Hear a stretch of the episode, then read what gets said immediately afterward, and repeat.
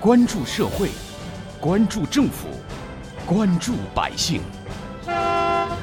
民生新干线。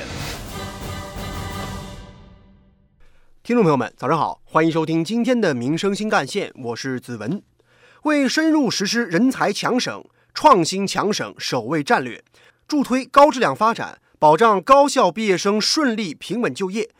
浙江省人社厅于昨天在杭州举办了二零二一年浙江省春季人才交流大会。其实我觉得做教育这一个行业呢，还是要有一点情怀的。但是呢，你确实要热爱这个行业，所以你也要考虑一下，就是说我是不是非常喜欢这个行业？我想，我觉得这个教书是一个有责任的一个事情，对吧？因为你要对小孩子负责，你要对这个家长负责，你有一份很沉重的一个责任在这里。在招聘会的现场，记者注意到，杭州一家教育培训学校有限公司的招聘主管罗老师正在面试两位应届毕业生，他们想要应聘数学教师的岗位。在了解了相关的岗位信息之后呢，即将迎来毕业季的他们是跃跃欲试。浙江工商大学的大四学生罗慧告诉记者，自己对这份工作其实还挺有意向的。呃，我是二十二，浙江工商大学数学与应用数学，因为觉得相对比较对口吧，觉得这个岗位挺好的。就是如果你努力的话，就可以达到自己想要的一个薪资水平，就觉得挺好的。记者也从该培训机构公司的招聘主管罗先生处了解到，他们今天递交完简历之后，后续还要经过笔试和面试，如果都通过了，才能顺利入职。呃，流程的话，就是首先要拿到毕业证，这个才能签合同。拿到毕业证的时候，那么如果说你要上岗教书，还要拿到教师资格证。就是笔试，比如说你是应聘这一个初中的啊，那么呢，我们是根据这一个中考的难度啊来设置这个笔试的题目，这个线要过八十分。据了解，这次招聘会是今年省内大规模引才活动之一，共有四百六十多家企事业单位来参会，包括浙江大学建筑设计研究院、中国美术学院风景建筑设计研究总院等事业单位十二家，物产中大、省交工集团、娃哈哈集团等知名企业四百五十余家，推出各类岗位一点一万余个，涉及信息技术。生命健康、高端装备制造、新材料、金融等二十多个行业。浙江横店进出口有限公司的招聘处有不少前来应聘的学生来排着队。人事专员金振杰向记者说，在招人方面，他们目前侧重于岗位的专业能力和业务素质。简历的数量还蛮多的，包括呃，大部分也都是比较优质的一个应届毕业生。我们这边目前主要招的还是国际贸易业务员这个岗位啊。具体的要求其实。从岗位性质来看，它是一个针对就是国际上的一些销售啊，所以说一方面是对于他自己销售的一个意愿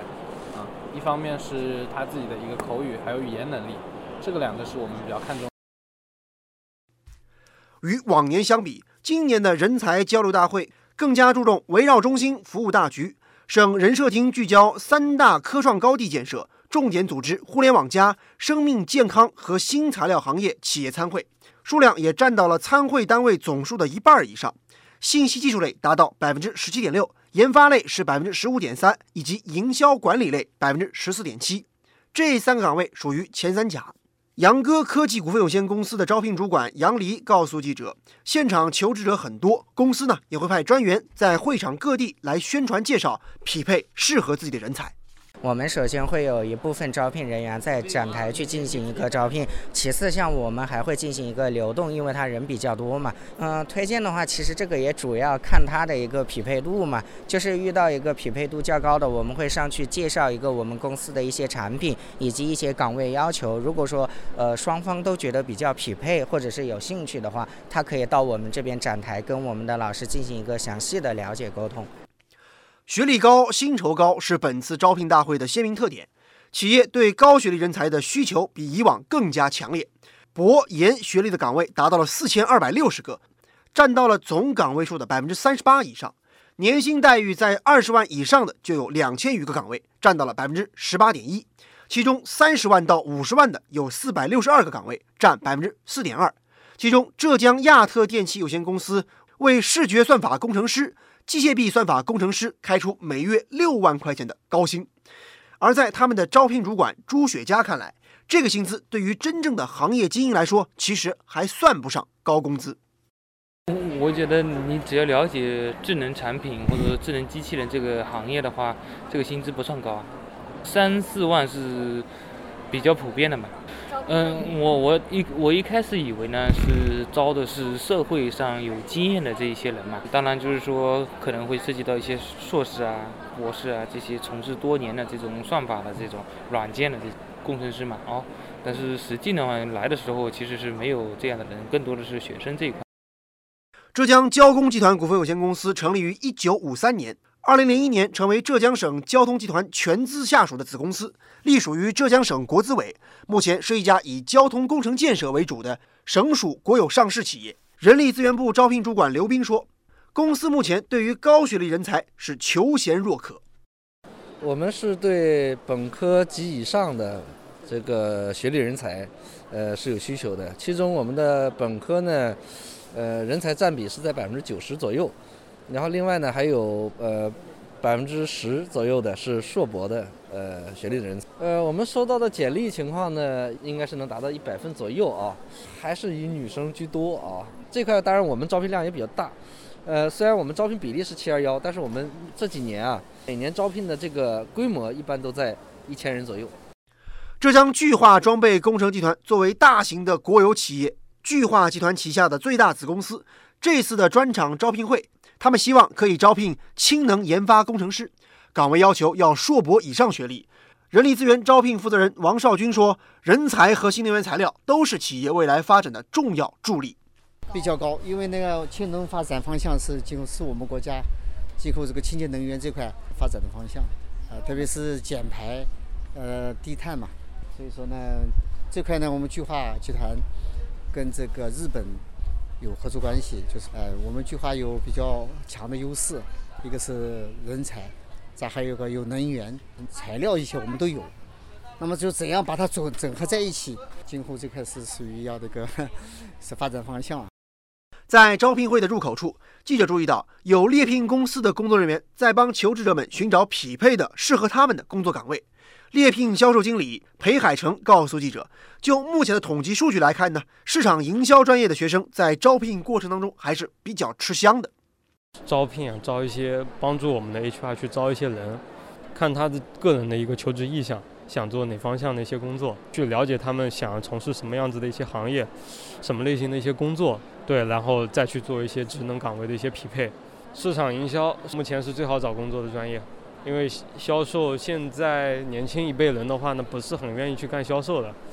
但是学市场专业的、市场营销专业的，他会对这些东西有一些认知。马上要硕士毕业的张斌成在招聘会的现场向三家公司投了自己的个人简历，而其中一家公司对他的招聘意愿其实也挺强。今年二十四，嗯，浙江农林大学机械工程的。刚才面了三家公司，呃，有一家在杭州建德做电梯行业的，就是研发助理工，呃，薪资的话是月月薪八九 K 左右。